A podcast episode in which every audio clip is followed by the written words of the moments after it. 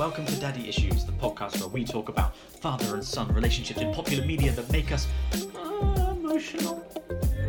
It could be a happy emotion, it could be a sad emotion, it could be any. What's your favourite emotion, Dave? Um, uh, That's I've what I never thought. experienced one. you, you've never experienced an Um, emotion, not one. No, I'm hoping this will be this will be the exercise that allows me to truly experience human emotions for the first time. Wow, you're just like Spock. He's got daddy issues. I am I am just like Spock, and I think that's why I I uh, relate to Superman so much because I think I know the truth, the hidden truth of my existence is that I'm from another planet. That's pretty cool, man. Yeah. How are you doing? You alright? Yeah, um, apart from yearning for my home world, yeah, I'm doing pretty good. It's a miserable day outside, Oh, so it's it's, nice to be. Uh, it's nice to be doing something uh, nice and shiny on the inside. Yes. Yeah. I've got a, a a weird thing to tell you that I saved for us to start recording before. Okay. Okay. Right. So so last night it was Children in Need. Right. Which is Okay. uh, if we have international listeners, Children in Need is like um, international listeners, the five people, including my dad, who listen to this. Dad, just in case you don't know what Children in Need is, it's a big British uh, charity show that they do every year on TV, and lots of celebrities get involved, and they'll do funny skits or videos. Um, like Andy Murray and Peter Crouch did one last night. It was brilliant. They were really funny. Um, but my general reaction to Children in Need goes along the same line as my stepdad, which was, oh, I think on the one show they said, "Oh, it's Children in Need tomorrow night," and my stepdad went, "Fuck off." but uh, um, we watched it anyway because we we always end up watching it in in my house. Um, but we got very drunk, and I am very hungover. Um, so uh, the more drunk we got, the more Children in Need improved over time. You you might not be surprised to know, but there was a very emotional video um, about uh, young children with with kidney disorders, and uh, I was so drunk that as I watched this. Uh, I just went on my computer and typed away, and I woke up this morning and I looked at my computer. I was like, oh, "What did I do last night?" And firstly, I made a lot of Instagram stories that I'm not I'm not proud of. But secondly, I registered myself as a living kidney donor. So, And who says nothing positive ever comes out of drinking? so I might get an email on Monday from Southmead Hospital in Bristol, who I emailed to say I'd like to donate my kidney. Um, saying, okay, well, what are you doing next week? Because we can probably fit you into. Probably get you in. Yeah. Can never have too many kidneys. Well, yes, this is true. So, um, yeah, that was a, an interesting. Well, good for you. Like that was a, a daddy issues moment in itself, in in drinking heavily with your stepdad. Yes. and it resulted in a f- true expression of possibly clouded altruism. there was a Cloudy lot. like the cider. Yeah, there was, yeah, for sure, yeah. There was a lot of, um, when we were sober, how much do you want to donate this year? Oh, I don't know, you know, it's been a tough year, do we have enough money? But as the night got on, we ended up donating quite a lot, because once you're drunk, it becomes easy to donate, so... You yeah, become more so- generous when you've been drinking. Yes, Yeah, yeah, true. that's true.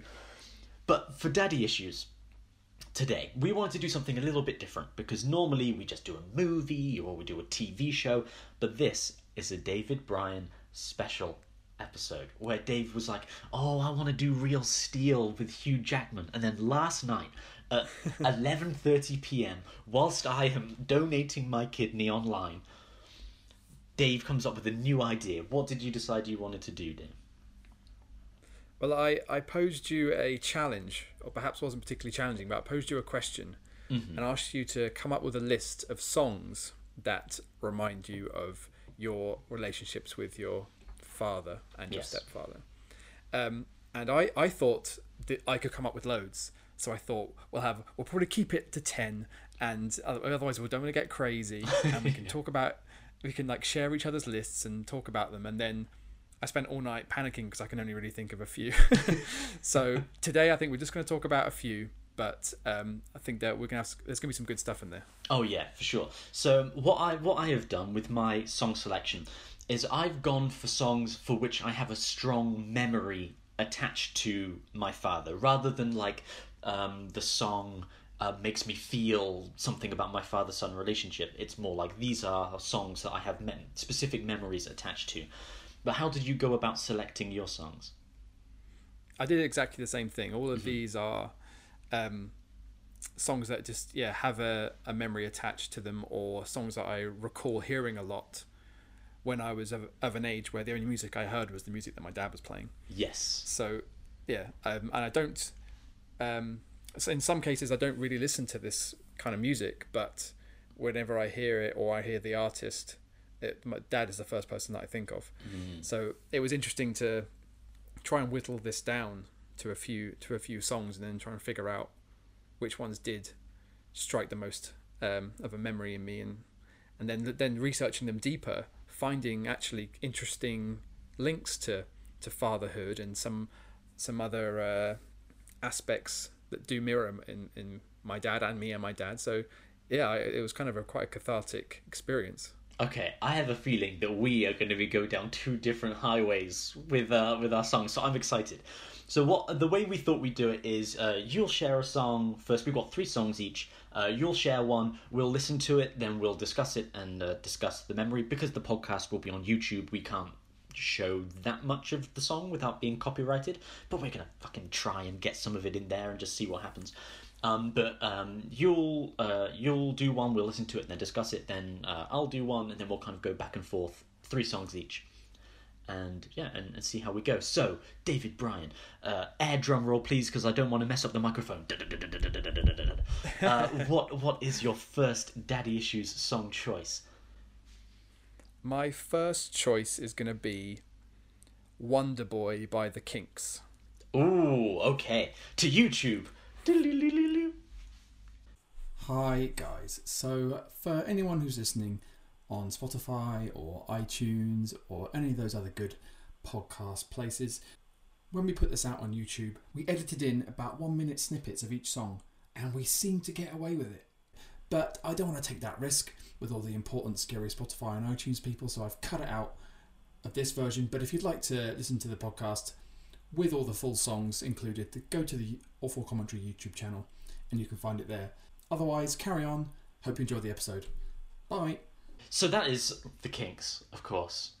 Of course. classic classic band wonder boy very reminiscent of mid beatles you know like that that period of the beatles that i'm not super fond of where they leave the awesome rock and roll stuff behind and then the more uh, they start using sitars and, and, and stuff like that. In- yeah, it's kind of like just before they got the Beatles got to, to sitars and the Baba Vagita and stuff like that. yes. But they left behind the the pumpy rock and roll and they were doing a bit more yeah. lighter fare. yeah. But um, yeah, yeah I why really did you why did you choose wonder boy? It's a great song. It's a great song. Um, it's funny actually. It has quite a strong connection to my dad, but only very recently, and only really because of me. okay um, so my dad turned fifty. That's fine. I can be arrogant. um, my dad turned fifty. Uh, I guess about six years ago, and uh, my girlfriend and I at the time decided to make a video for him by going to see all of our relatives and family and getting them to talk about him, and then I cut them all into a video with music and something I managed to get hold of from my granddad was footage that he had filmed of my dad when he was a kid. wow So I cut all that in, and I wanted to get some music from around that era to play behind my dad, like as a baby in a crib, and then there's a um, and some other bits and bobs. And I was this was the song that I landed on. Um, I was I've been into the Kinks anyway, and I was again listening to kind of music that I already owned around that time, and this song kind of leapt out at me. Um, so in my mind now, whenever I hear this song, it's particularly attributed to the one shot in the of um, this film that I made of my dad as a blonde-haired ten-year-old riding around the garden on his bicycle, just smiling at the camera, and I, and I think, yeah, I find that very very evocative now.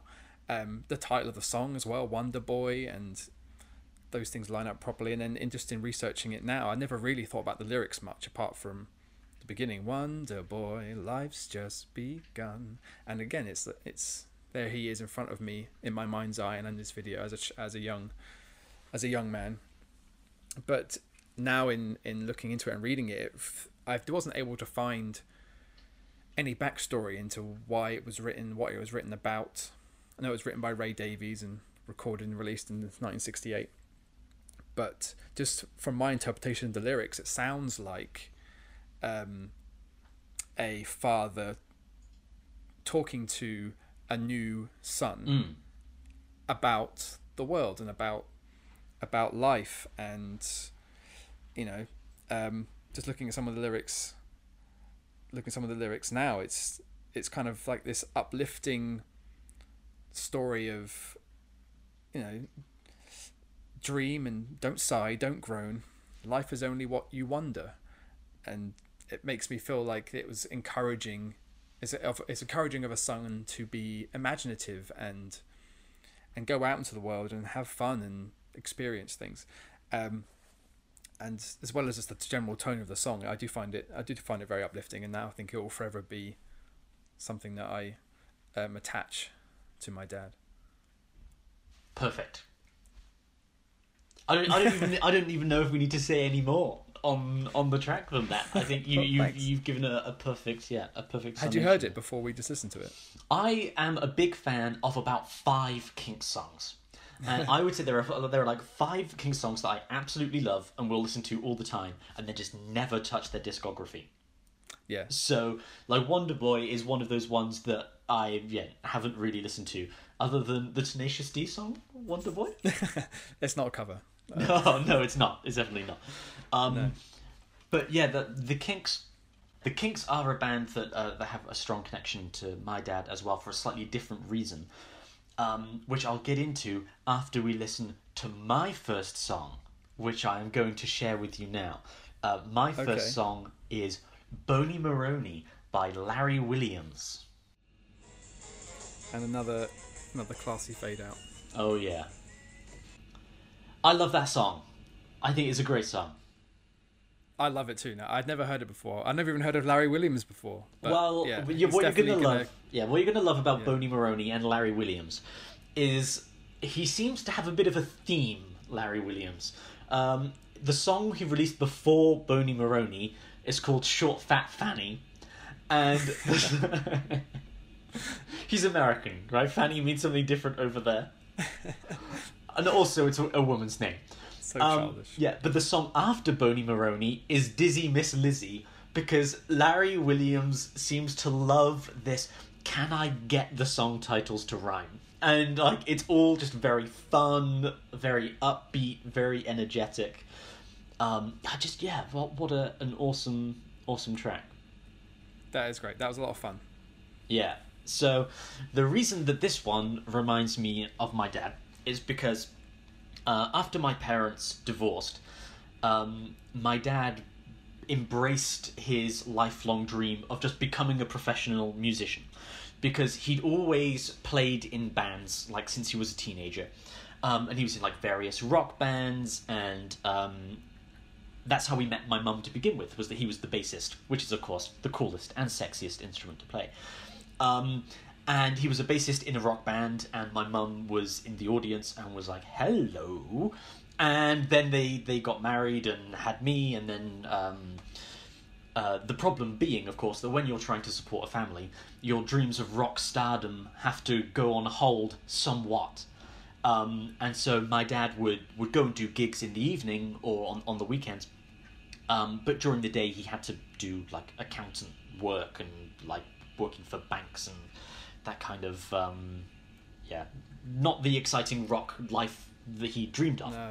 So when my Soul parents crushing, mind numbing stuff. Yes, yeah, exactly. So when my parents got divorced, is like, well, I'm just gonna go and be become a musician full time, which is which is what he did, and that was his career for like 25, 30 years. But it also meant that from the age of for me, from the age of like four until I went to university and stuff, um, if I went to see my dad on a time that he was working, or if I went to stay with him during the summer, especially during the summer, um, it would be while he is uh, staying in a certain location and performing every night.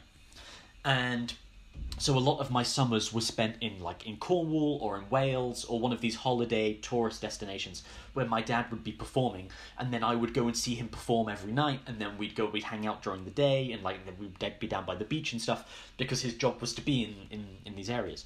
Um, and then he spent a lot of time playing abroad. Um, so I went to see him during the summer season in Mallorca. Um, but then there were other times where he was just gone for like three to six months. Like he um he was just in Dubai performing and, and Abu Dhabi performing for like months at a time, and like you ten year old Dominic isn't flying from the villages of Somerset to Abu Dhabi to go and to go and see Dad, right? So it's a long time where where Dad is just gone. Um, but the music that he performed is one of the things that I always carry with me, and one of the things that very much has influenced my taste in music, and why uh, a lot of girlfriends that I have will be like, "Why do you solely listen to rock and roll from the 1950s?" And it's like because this is the music that I that I literally grew up with because dad would, would be playing the summer season, but the summer season would include like some of the hits from this year for the kids to dance to, but then things for their grandparents who are taking them on these summer holidays. The grandparents want to, like my grandparents always said to dad, why don't you play Blue Suede Shoes by Elvis Presley? I think that that's a perfect song. And dad was like, I don't want to do Blue Suede Shoes because my grandparents wanted him to do it. But for me, Bony Moronie is the uh, song that reminds me of my dad performing because he performed in a duo with my what would be my stepmom at the time. Um, and normally she she played the keyboard and sang, and dad would play guitar and, and do backup vocals. But Bony Moronie was one of the ones where dad did the vocals and and everything and played guitar and, and stuff. And so for me, this is like, yeah, my dad's pretty fucking cool. Hell right. yeah! This like talking about people not getting why you only listen to rock and roll from the 50s that is the coolest genre in the coolest time period of music. Yes. Like i just don't think there is a cooler time in in music history especially in america. Uh, yeah i'm i'm so i'm very happy that you've brought this into my life. Like my a lot of my joy comes from finding music i've never heard before. And yeah you've, uh, you've done me a great favor then it's, it's great. I, I loved I've only I've I don't think I've ever met your dad. I've definitely seen photos, so I'm mm-hmm. trying to picture that him on stage playing guitar and singing Bony Moronie, and that yeah that makes me smile. I, I for one day I'd love to see him perform. Oh yes, yeah. He doesn't perform as much anymore because the the problem that he had eventually was that he wasn't performing the music that he wanted to perform he was performing what was demanded by you know what are the audiences gonna want? And it ended up becoming a compromise of do i want to do ed sheeran now that ed sheeran is popular? And dad did ed sheeran and it went down pretty damn well. But it's not necessarily what he's you know yeah. yeah. It's not art- as artistically satisfying. No but what is very artistically satisfying are my memories, of which I haven't included, but this is one of my honourable mentions, is just the discography of ZZ Top, which is a big a big connection that I, I have with Dad, especially um, uh, "Give Me All Your Lovin'" by ZZ Top or um, or "Legs" by ZZ Top, because I remember one day I went down to visit my dad, and he said, "I've got a DVD for us to watch." I'm like, okay, what, what is it? Is there a new Star Wars movie or what, what is it? And he went, no, it's all of the MTV music videos ever recorded by ZZ Top, and we're gonna sit there and we're gonna watch it. and so we did, and it was just the best time because ZZ Top are one of those bands, you know, along with like Michael Jackson, that just revolutionized music videos and what music videos could be, because they're just larger than life, and ZZ Top are just the coolest fucking band in the world.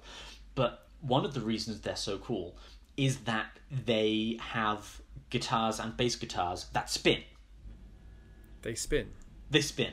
So they'll be playing. Uh, they'll be playing "Give Me All Your Lovin'," um, and then midway through the guitar solo, the in synchronicity, the guitarist and the bass player will both spin their guitars 360 degrees on an Oh, on an axle, right?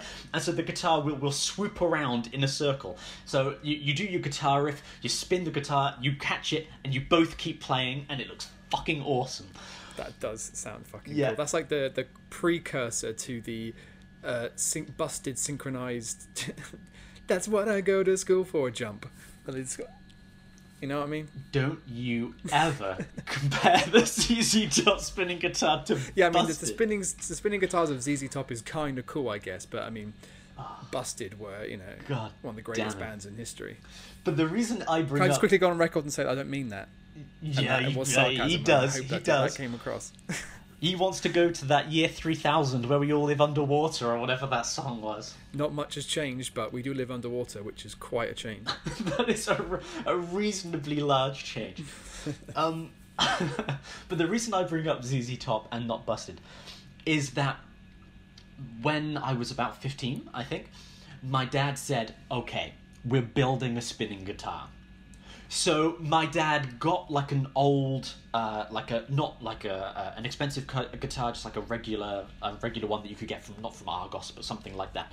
Then he drilled into the back of it, built a spinning device with uh, like a something to rotate the guitar on, with a tennis ball on the back so that the guitar doesn't rub against the, the wooden platform that it's up against. And we built the spinning guitar, then we decorated it in black and white zebra stripes, and then Dad went, Oh, we need to get some writing on it. What what should we have written on the guitar? So I went upstairs and I went through my Spider Man comics, and there's a comic of um, so it's Spider Man fighting Venom, and me and my dad loved the the lettering on the sound effect yarg where spider-man is like punched venom or something or he set on fire and venom goes yarg. This is y-a-a-a-a-r-g-h and so me and dad st- uh, like stenciled yarg on the spinning guitar. And then he went and used it live. And so he'd be playing and then the guitar solo would come he could just spin his guitar and keep playing. It's fucking awesome. That's so, amazing. Yeah, so me and my, my friend Arthur, who lived very close to my dad, would go to watch him play um, and just be like, spin the guitar, spin the guitar. Because it was just the yeah, it was just the coolest thing. That is very cool. I think we're gonna. I think we're gonna f- notice a disparity here between the coolness of our dads. I don't think that's true. but yes, that is uh, yeah, that's a great just a great memory. Um, right, it's your turn now, Dave. What is your Oh, your next me. song? My next pick is gonna be "Silver Thunderbird" by Marc Cohn from the self-titled album Marc Cohn of 1991. Great. Let's listen to it. Let's listen to it. A few panpipes there at the end, you know, got to get those in. Gotta get a pan pipe. No pan pipe, no deal. That's what I mm-hmm. always say. Uh, yeah, it's got some great '90s tropes in there with the panpipes and that kind of choir going on in the background. Yeah, great song. So why did you go for this one? It's a very father and son.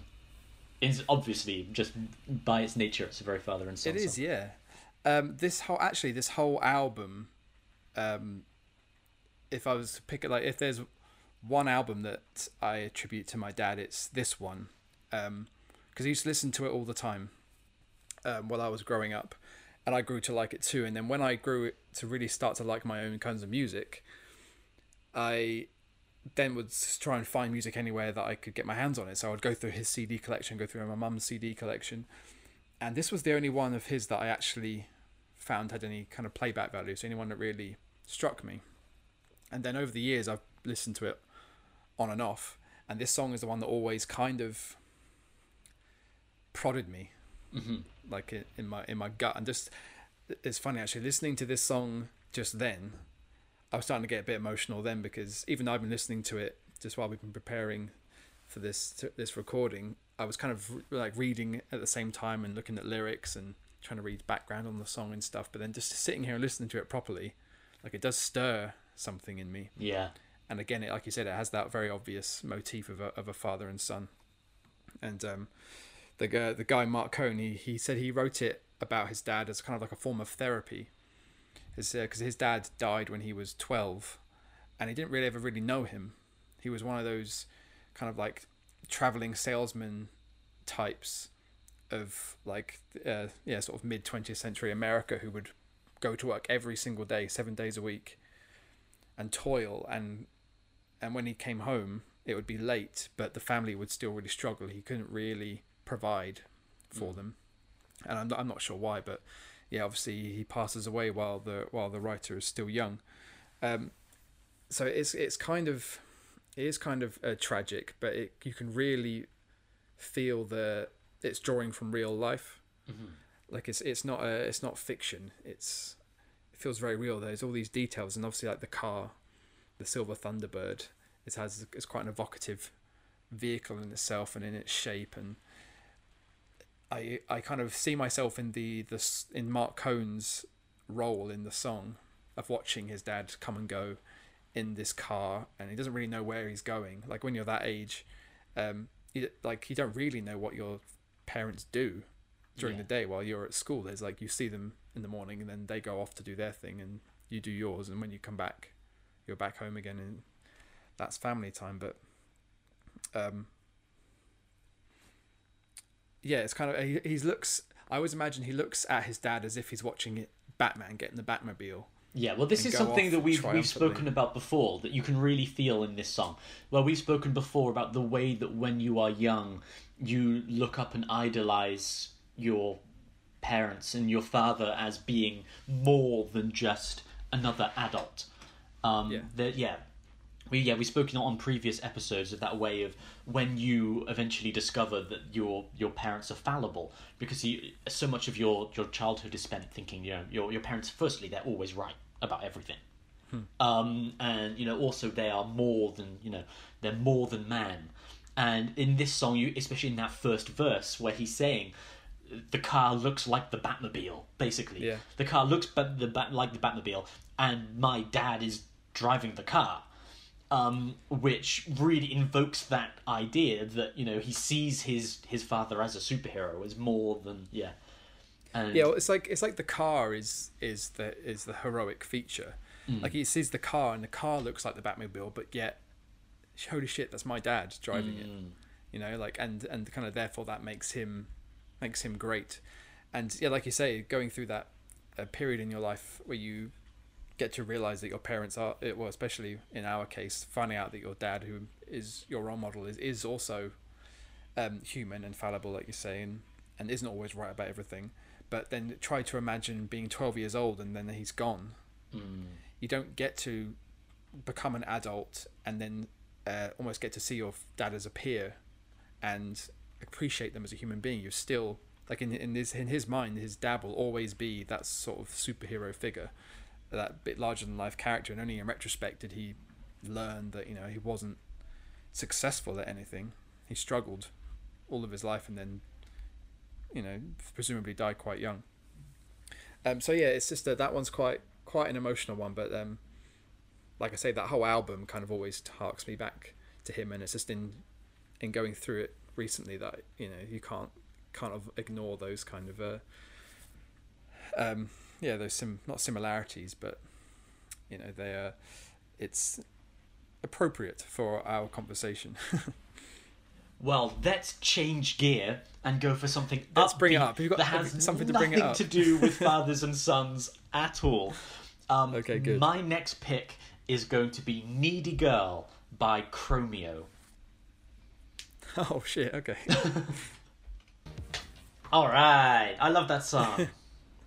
That was great. That was fun. Yeah, Yeah, I'm so I'm so glad that you're here to bring us back up after I, if I if I bring the the mood down a bit with all my somber, emotional shit. You, you just the wait, funk. just wait till we get on to track number three. But for the for the moment, let's stick with uh, with Needy Girl" by Chromeo. You may have noticed I'm wearing one of my Chromeo t-shirts today. One of them. How- Yeah, I have three. So you're Um, a fan. I yeah, a little bit, a little bit. Yeah, the know, Chromeo um, have uh, have been my favorite band for a long time. I don't necessarily want to get too much into Chromeo because when we eventually do your music podcast, um, that you are you are cooking up one of these days, and when he invites me on as a guest, ladies and gentlemen, which he goddamn better do, um, I'm going to talk about Chromeo a lot when when we get to that. Um, Good. The the reason that th- this song, for me, uh, has that connection to my dad, is that um, uh, when I was oh, there's a goddamn tractor. We're recording tractor. I can't hear a no tractor. Oh well, good. But it's what happens when you live in Somerset. You see, there's tractors everywhere. Goddamn Everyone's Somerset. got a car and a tractor. Is that there's a real tractor infestation in these parts. In But these what- parts, around around here, around Somerset.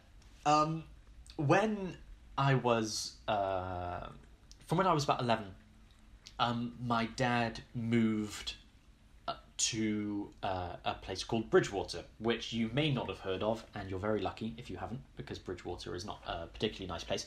And at that point, it used to be even worse than it currently is, because they had a big plastic smelting factory where you would drive into town and all you could smell was toxic fumes and it was Bridgewater it's it's it's not the the greatest place in the world but the most annoying thing was that it's like an hour away from from where I lived with uh, with my mum so every Sunday, my dad would have to drive from his house in Bridgewater one hour to come pick me up, and then one hour to take me home. Then on Monday, back to his house. Then on Monday morning, he would have to drive one hour to drive me to school, and then another hour to, to drive himself back home again. Um, so there's a lot of a lot of, and that's every week, right? So my dad's doing like four hours driving a week just to pick me up and, and drop me off. Um, which, ladies and gentlemen, that is dedication there. I mean, like you might say, oh yeah, but that's the things that every dad should do. But they didn't have kids like me, and for yeah, you know, props, massive props. Yes, yeah, absolutely. Um, but because we it was like an hour drive to school, we'd have to wake up pretty early in order to get me in, you know, to get me into school on time. Um, so we'd wake up, we'd have breakfast, and while we'd have breakfast, we'd have like Channel Four, uh, Channel Four in in the morning on, um, and I don't know what's on in the morning on Channel 4 anymore, but back then, this is 15, 20 years ago, no, 15 years ago, I'm not that old, um, it was like uh, music videos for teenagers, essentially. It was kind of and then they'd show The Simpsons and, you know, just like uh, stuff in the morning. And we would do this every week, but I can still remember the first time I ever saw the video for Needy Girl by Chromeo at my dad's house that Monday morning because it fucking blew my mind. Because at this point, like pop music, there's you know, there's uh, I don't know, by this point maybe Rihanna is just on the scene with Pon de Replay or Shut Up and Drive or you know something like that, like early Rihanna. Um, but pop music, it just it wasn't really anything um, I didn't. There was nothing about popular music that had like any sense of identity, and the kind of music that I listened to at the time, which we'll see very much in in song number three, was like heavier rock stuff. And so Chromeo appeared just before I started getting into to funk properly, and this one song came in, and I remember the first the first time I heard it because after I heard it that one time, I didn't see what the band was called. I didn't see what the song was called. All I knew was that I had the bass line stuck in my head for two years. and for two years, I was thinking, what was that song? What was that song that me and my dad saw and were like, whoa? Uh, But they could never find again because there wasn't Spotify. Like YouTube barely existed back at you know back at that point, and there was no way to find the song again after it had been shown. So it was two years of going, what was that goddamn song? And after two years, when Google was really up and running, let me tell you, there was Google, there was MySpace, uh, YouTube had appeared, as had uh, YouPorn, Red RedTube, whatever it was. But we're not getting into that now because we're talking about our dads. Um, Tangent. yeah, I I I found the song again after like two years, and I found it, and it was like uh, this. This is the song. But then I, you know, I, it was just one track, and I, I I I lost them again until I went to university and lived with someone called called David Bryan, where once again I was like, oh, what was that song? And then this time when I found it, they had a back catalogue, and suddenly I had waited long enough for them to become a favourite band, right? Because this song was something that connected to me in a very strong way. But because the the band wasn't there, they only had the the one track like on an on an EP. It was an album, but it didn't really chart or anything. When I discovered them a few years later, they they had out Fancy Footwork, which is the, the t-shirt that I'm wearing I'm wearing now. Um, and it was like enough for them to become like a, a favorite band. Um, and then after I discovered them, I took it back to my dad, and it was, I found them. Listen to this, Yeah. and then Chromeo is something that I have shared with Dad and listened to, and that he kind maybe not needy girl so much necessarily. Um, but as I said, my dad is is a bass player, and it's difficult to listen to Chromeo playing bass and not go, yeah, that's pretty damn cool. um, the bass riff, uh, well, there's a number of bass riffs in in Needy Girl, but the the, the slap bass of a bam bam bam ba dum bam is the coolest thing in uh, in the world. Um, yeah, and uh, I'm really glad to uh, to have that song and to be able to to talk about it with Dad, um, because he always likes to compare it to the 1980s stuff, the stuff that he listened to back in the 80s, because Chromeo was very influenced by by the 80s, but also in the way that this bank links back to, to Larry Williams, the the music of the 80s was very much influenced by the 50s. And so you have this uh, pop, uh, kind of electro inspired music, synth synth inspired music of the 80s, referencing back to their influences from the 1950s when they were growing up. But then Chromeo are referencing back to the 80s, back to the 50s. And there's just so much going on um, in terms of musical influences, and it's just dense and uh, brilliant. And yeah, and I love it very much. That's great. Yeah, that was really uh, th- that was no, that was really fun. And I'm glad I remember you mentioning that how much you love uh, love Chromeo. And I've never I've not really delved into them too much, but you can't not. I couldn't stop moving my head listening to that song and just bopping and smiling. Yeah, that's that's that's a lot of fun. Well, if you want to hear me talk about Chromeo more, and when I say talk, I mean not shut up about Chromeo, then listen to Dave's episode of his upcoming podcast in maybe the next three years. Could where, yes, yeah. where we- 2024. Yeah, we're, we're coming for it. We debut at the same Big year launch. as the next World Cup, and then we'll. Uh, yeah. Yeah. Maybe we can bring back who watches the World Cup for that too. Now that is a podcast. If you people haven't haven't listened to Who Watches the World Cup, it was mine and Dave's uh, what World Cup 2018. I guess it was Yeah, 2018. yeah, Russia 2018. Yeah. Yeah, yeah, Russia 2018. Me and Dave talking about football and then comparing it to the national politics of the teams that are in the World Cup. That's a podcast, right there. That's, a, that's the banger. Yeah, that's. I, I do often go back and re-listen. I'll be honest. To Just- us. I, I, I, Yeah. I, I fast forward all my bits, and I just I just like to hear you speak. God, that's that's too complimentary. But to be honest, I do the same thing. So, that's, Dave, what? That's not true. But Dave, what is your uh, next pick? My third and final pick to bring us back down to earth, with um, with somber reflection, and uh, spiritual exploration, and um, and and such fun things, is I still haven't found what I'm looking for Oh, by U2. Hmm. Another- another fade out. another classy fade out. That's not that's not the only link between these songs. The classy fade out.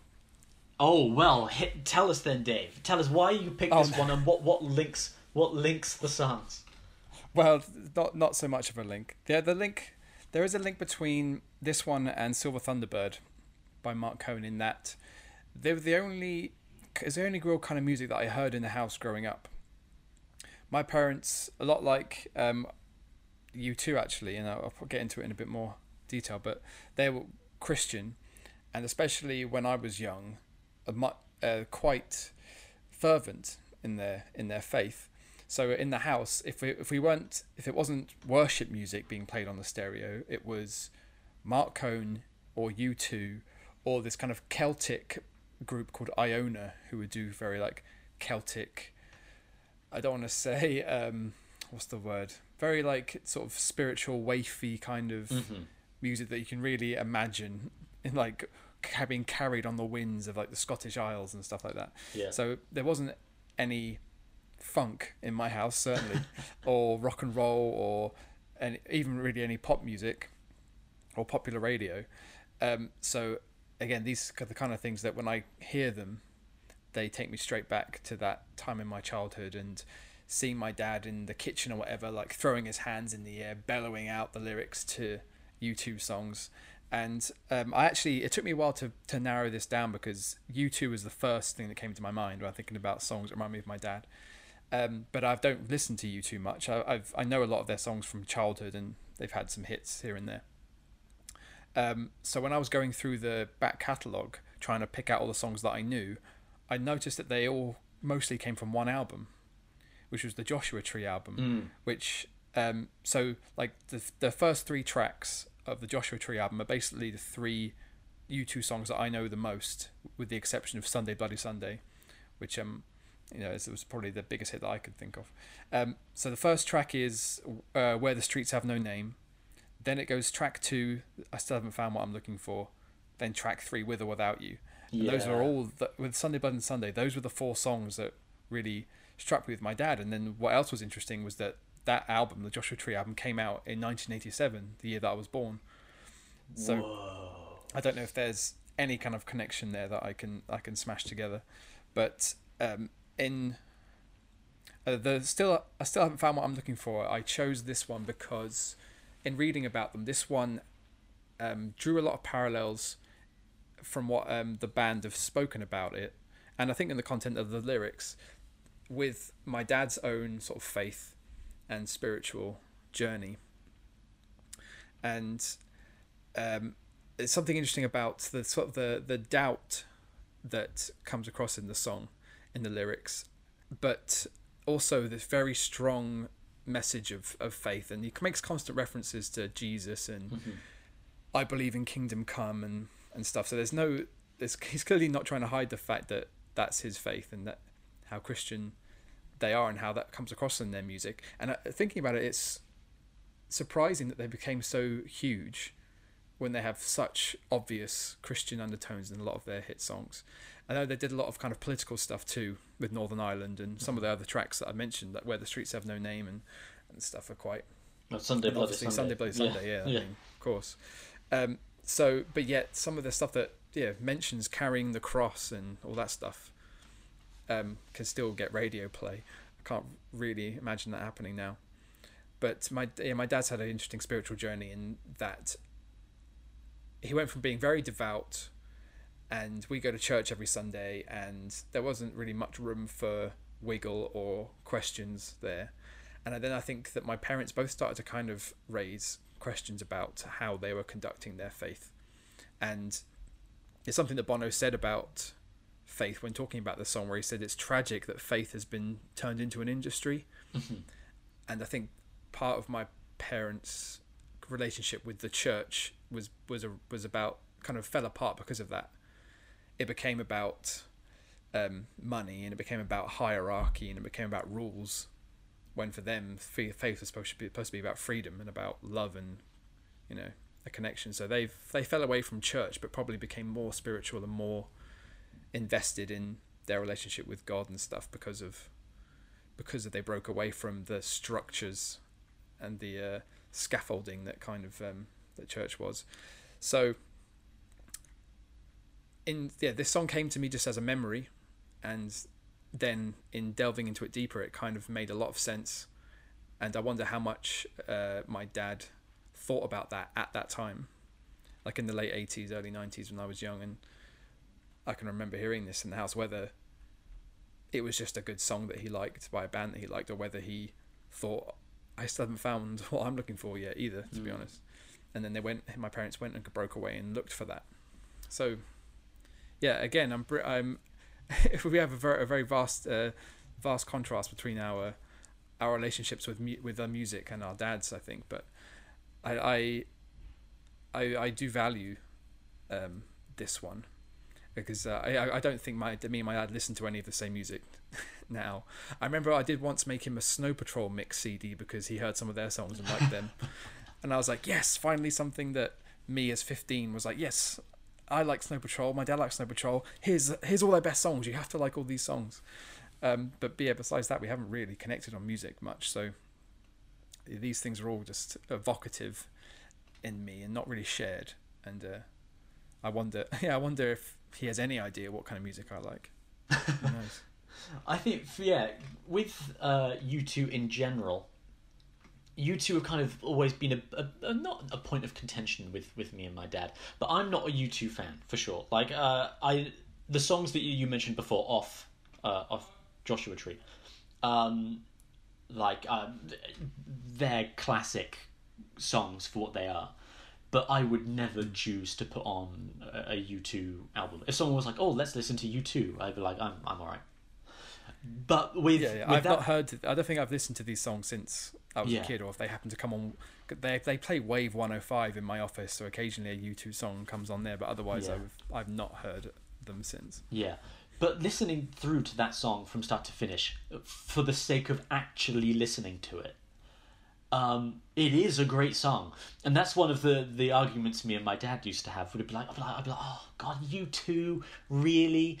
And dad would be like, that's what I used to think. But yeah, if you actually listen to it, you'll find that, I'm no, dad, no, I'm not, I'm not going to. But it is, it is a great song. It- There's something similar to still haven't found what I'm looking for to Ain't No Mountain High Enough by Diana Ross, the Diana Ross version rather than the Marvin Gaye version. Um, Okay. Because one of the things that I love about Ain't No Mountain High Enough, which is uh, it's not one of a, a dad song, but it's a personal favorite song, is that Ain't No Mountain High Enough constantly builds to this crescendo that never happens. And there is this constant tension throughout Ain't No Mountain High Enough where it's waiting to explode. And you can feel it's like Diana Ross is gonna really let go in a minute. And when she does, it's gonna it's gonna you know fill the room. But the whole song is kind of containing this energy like a, a rocket ship and it's like just holding it, holding it, holding it.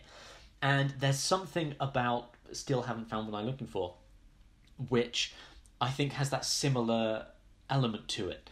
Because listening to that song, I'm thinking, the edge is going to come in in a minute.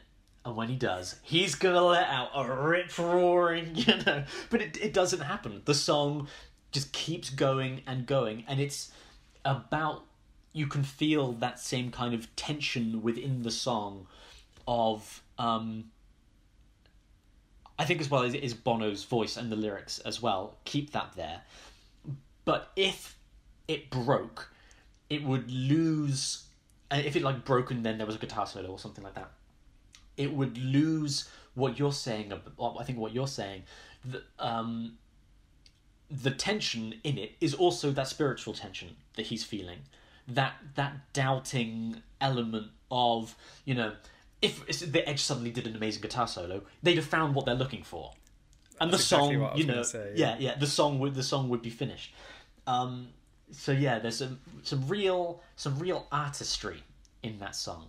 Um, It is, yeah. It's it's nicely crafted, and the, I'm sorry it does exist all the time, but this is one of those songs where the the meaning behind the song is reflected in the craft of it and how it's put together, and it and it matters what Yeah. how and they didn't just come up with the best sounding instrumentals and then the catchiest lyrics and smash them together.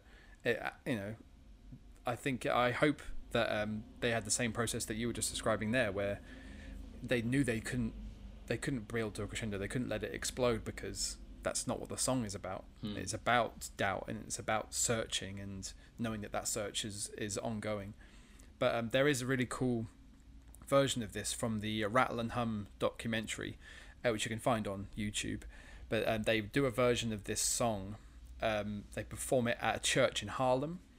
Um, and in the little clip that I watched, uh, The Edge describes how they were shown a, um, a video of a, a Harlem church choir covering this in one of their services. So they head out there and they do like a, a, coll- a collaboration, um, which they film with this documentary.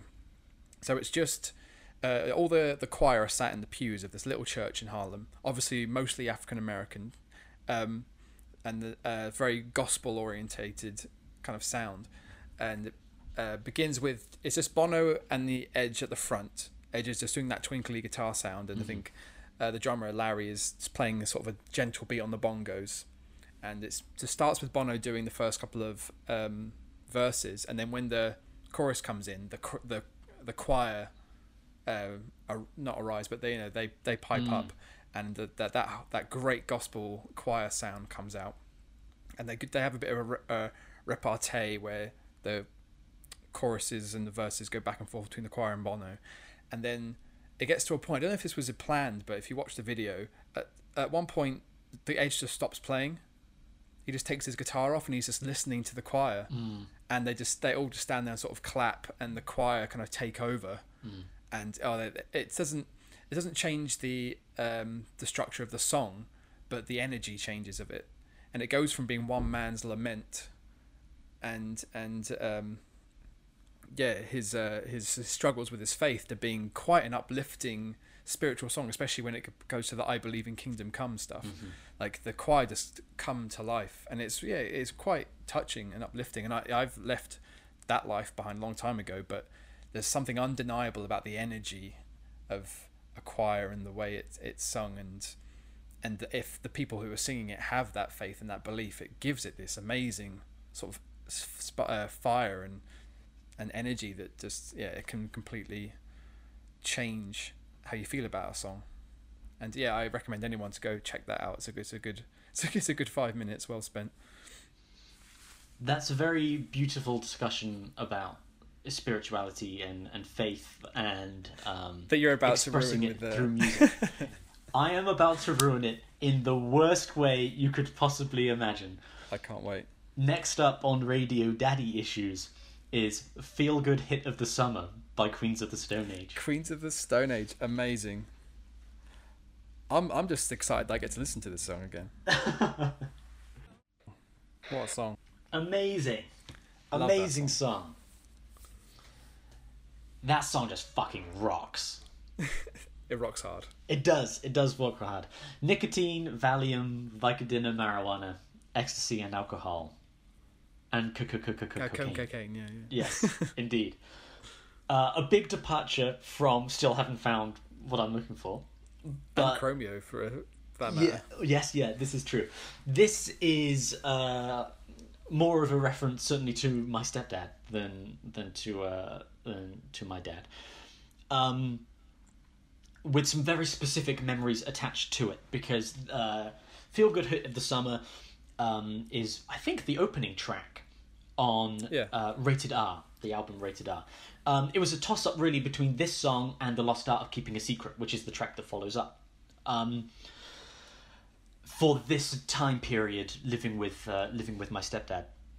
But I went for this one for for uh, kind of its defining quality, um, which is that it's one of those songs that if it had been released in the 1970s would never have been allowed to air ever. Um, it's the kind of song that is rated R, as the album says, and that I I'm pretty sure when the um, when radio companies were like, "Oh, we can't play this," why? You know what? What are Queens of the Stone Age doing? Um, don't they know that that kids can't listen to music like this? They said, "Well, the album is called Rated R." Right, like, like we haven't bothered to rate it. It's the name of the album. Um, but for me, it's it's the year two thousand, uh, the, maybe the beginning of two thousand and one, and um, my brother has just been born, and uh, me, my my stepdad, and my mum are um, we've moved from the small cottage where we did before my brother was born into a much bigger house, and um, the house is twice as big as any of the places that we've ever lived before because we need an, an extra bedroom um, for my brother and I have a lot of memories of, of this house of it being summertime. There was a, a big garden that we suddenly had before. Our garden was uh, like literally the back of the house. There was a, a one meter squared uh, concrete block where my parents could go and smoke, and that that was it. Um, but this reminds me of this house, and I have a lot of memories attached to that house. It was where I lived when 9 11 happened, and it was like, which is not a dissimilar time to when this album is, is kind of coming out. Um, and it, it's just one of those songs that pulls me back to that house and to that time period where my brother has just been born. We've moved into this big house because it's what my stepdad would be playing in the car, especially in the car. So around this time where we're going on holiday or whether we're just, you know, driving around because we lived in a village, if you wanted to go shopping to a supermarket, you'd have to drive 30, 35 minutes, something like that. So there's lots of music being played. Like I could have gone for Ace of Spades by Motorhead. Would could also have been this track, you know, from from that kind of time period. But I went for this one specifically for another memory I have, which is a few years later, where I'm listening to Queens of the Stone Age myself, but I'm still like, uh, I don't know, 13 or, or 14, something like that. Um, but I'm not listening to Rated R as much. I'm listening to Songs of the Deaf, which is uh, you know, the album that, that comes after this one. Um, and me and my stepdad are driving in the car, and Feel Good Hit of the Summer comes on, and we're kind of singing along as you know, as you do with a, a child that's been singing about nicotine and Valium and Vicodin since they were nine or ten.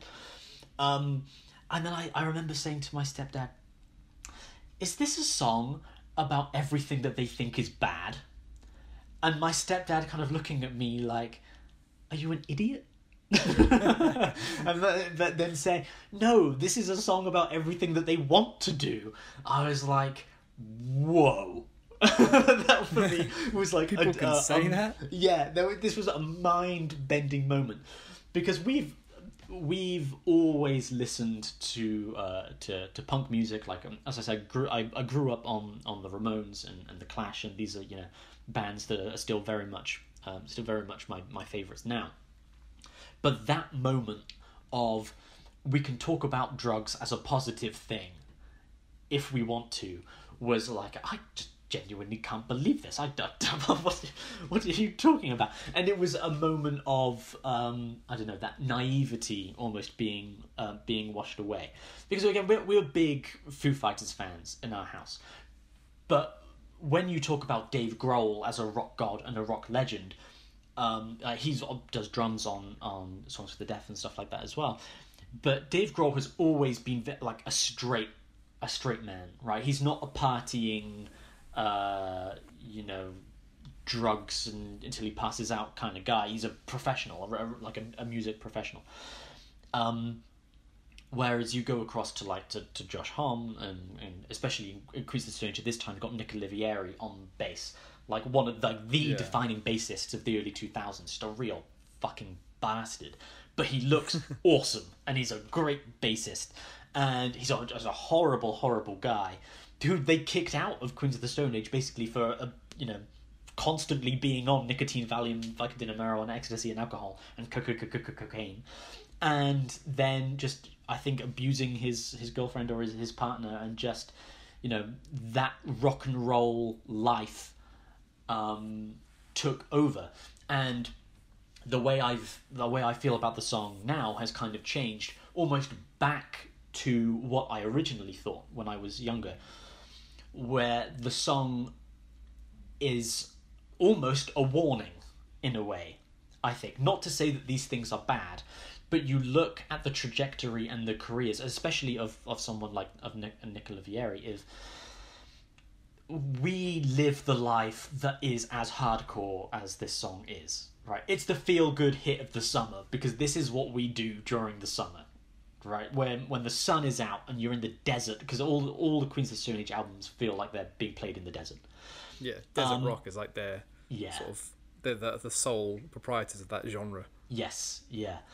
And um, it comes to me now more as at the very end of the song, you get the final co- co- co- co- co- cocaine, and then just a ugh at the end of the song that, that Josh Homme does. Is this like a come down moment? And to me, that's like the warning. The warning of the song is like um, you can you can live like this, but if you do, you'll end up like Nick Oliveri, and you'll be out of the band, and you'll be kind of shamed in in your own way. And um, yeah, it comes with a cost. The the feel good hit comes with comes with the Yeah. cost. So did you take it that way when you were first hearing it? Did you take it as a, you know, or uh, do you take it as these these guys are all talking about this stuff and this is their lifestyle, but I wouldn't ever do that? Or are you taking it to be like, wow, this is kind of cool um, that they're even talking about it? Were you ever sort of tempted into that, thinking that was something you wanted to? No, I don't think when because I listened to it first off when I was so young when it first came out. Yeah. I didn't think anything about the lyrics at all. In fact, I probably couldn't have told you any of the words that they were saying. When you know when it when it first, I I as you were saying, you said uh, when we listened to, oh, I, I had to look up the lyrics for this the other day, even though they only say like seven words. Yeah. Um, you you at the time I couldn't have told like what I didn't know what Valium or Vicodin was. It was just like the phonics sounds of Valium, you know, or Yeah, yeah. yeah. And so, but they, they say it fast, they say it crisp, they say it loud. Like it's not. But there's that again. There's that kind of slurring going on as as the song goes on. The lyrics become more slurred, as if the effects of these drugs are are on the are on the vocalists themselves. Um, but I think uh, I didn't take it as oh this is something that I really I really want to go and do now. That's I've I've never had that. Yeah, just like in the way that people look up to their rock gods and and think they're the coolest, they're the coolest that can be. That there is no one cooler than than a rock god. yeah. So that's the kind of lifestyle you want to live, and you want to dress like them and Mm. treat people the way they treat them.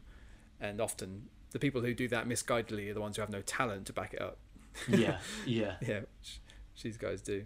yeah. Um, I wanted to after I like the I like the story. Um, I'm quite envious of you in that you had two two father figures who both imparted on you what I would consider to be a good taste in music. Um, it was it was varied and uh, had great historical de- uh, breadth, and I think that I can imagine um, you you being taught what that historical context was about with with punk with your stepdad and with like 50s rock and roll with your dad and I I I am envious of that because all all music besides what I told you about with like U2 or wor- Christian worship music all music that I ever came to I had to find on my own and um, they came from friends at school and stuff and then that kind of leads you down all these paths that you travel but my dad's relationship with uh, what you I guess what you might call like youth music in like the 90s and the 2000s was the complete opposite. Um, I remember when uh, when I was in my teens, my brother my brother is two and a half years, three years younger than me. Um, he got into hip hop at that stage way before I ever did. I was still in sort of the skate rock, pop punk, some more just sort of straight rock kind of stuff at that point. Some and um, some more some more rappier things, but in terms of like proper hip hop, my brother was delving into the back catalogue and the history of it way before I was. Um, and but he hid it from our dad. So my brother was listening to NWA specifically, and he had a CD that a friend had given him, and he hid it under his bed. And one day, um, my dad found it, and that led to a stern talking to. Um, when my dad read the track listing on the back of the CD, um, and I That's know not going to go well. Uh, no, and I know that I've mentioned that my dad used to be a policeman, so Yes, and I'm, yes. and this might be an embarrassing story that he might not like me telling, but he won't ever listen to this. So, Gossip. um, I mean, yeah, we all, we've all got to live with our embarrassing histories. yes, this is true. Um, so he he reads the, he sits Connor down and he reads the track list and is like points to one in particular and goes, "F the police." Mm-hmm. How do you think that makes me feel? yeah. And now me and Connor talk about that and we find it really funny. At that time, that was my dad was actually upset by that. Yeah. He was upset that his son was listening to a bunch of people encouraging to, at the very least, dismiss the police, distrust the police, and perhaps even be violent towards the police. Um, but he, I think, the way that he was raised was also he wasn't even, I don't think, aware of the popular music of his own popular music of his own age. Um, his parents were even more strictly strictly governed what him and his brothers were allowed in terms of music and popular culture. I know he didn't really watch many films when he was young, and the only music that I know that he likes from the 70s when he was growing up is ELO, and I've never heard him talk about anybody else.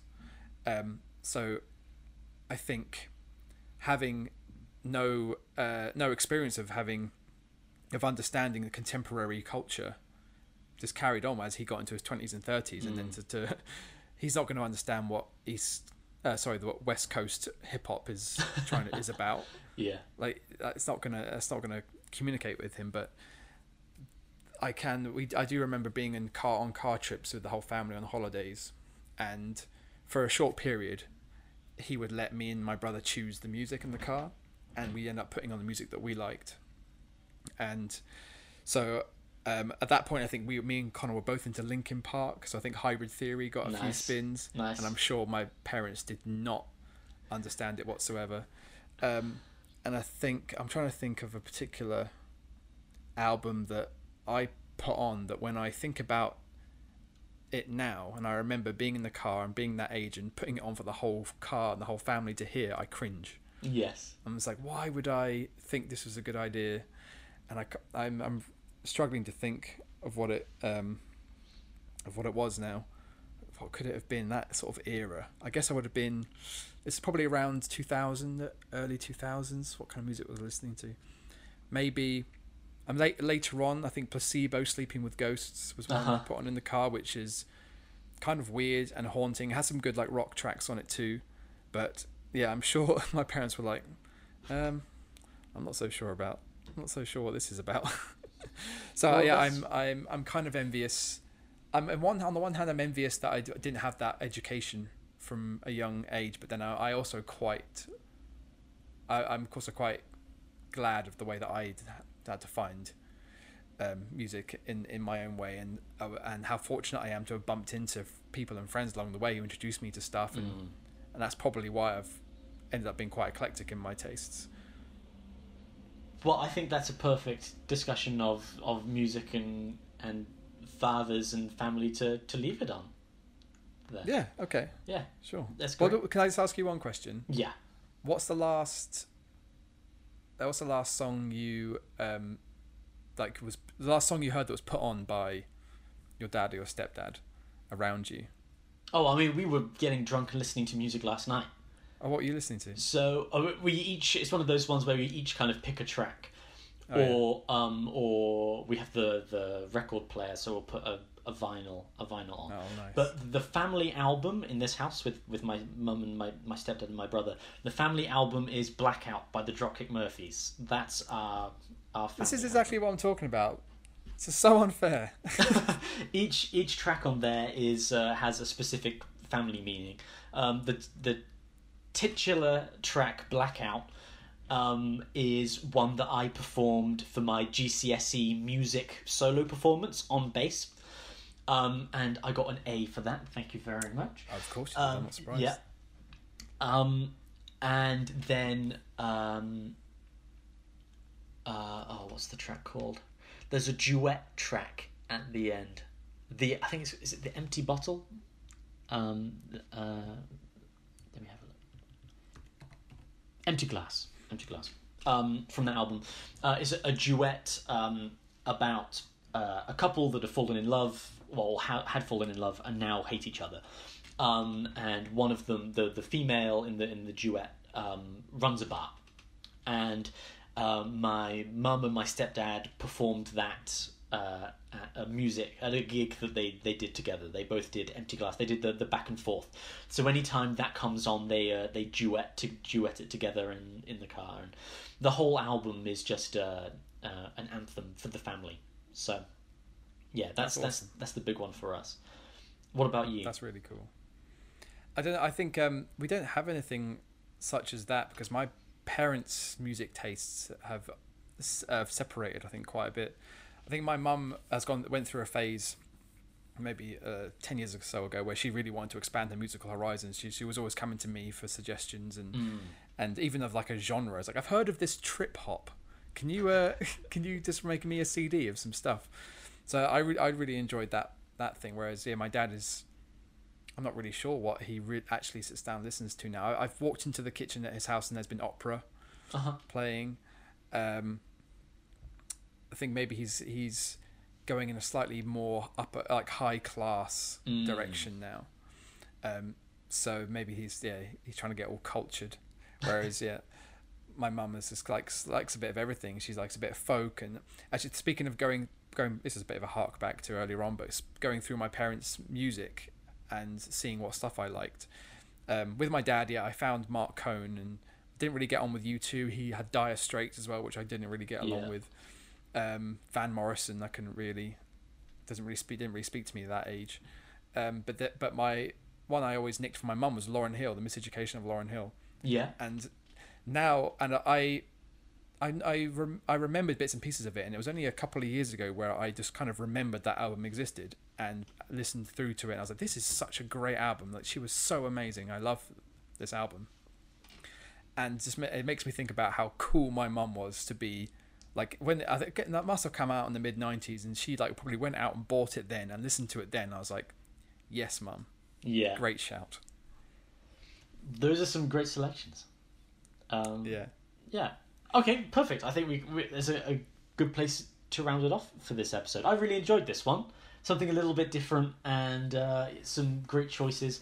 Um, to go through the the playlist that we've created, the Daddy Issues playlist number one, because I think we'll come back and revisit this this uh, this idea again. Um, the first track we had was uh, Wonder Boy by by the Kinks. Uh, track two was Bony Moronie by Larry Williams. Track three is Silver Thunderbird by Marc Cohn. Track four is Needy Girl by Chromeo. Track five is Still Haven't Found What I'm Looking For by U2. And coming in with a hot, powerful ending, uh, track six, Feel Good Hit of the Summer by, by Queens of the Stone Age. that's a great that's a great playlist It's a good selection. I like that. yeah Yeah. Well, thank you guys very much for listening. Um, let us know what you think of the playlist, and if you have any uh, songs that connect you with your parents, then please uh, leave them uh, in the comments below. Uh, if you have any suggestions of things to do on Daddy Issues next time, maybe this is the first track that you've, uh, uh, the first episode that you listened to because you just love Silver Thunderbird, and I put it in the tags, and you found it that way. Um, uh, leave a suggestion of yeah what you'd like us to do in the future, and we will. So thank you very much, and we'll see you next time. Bye. he's waving Cocaine. Don't edit that in.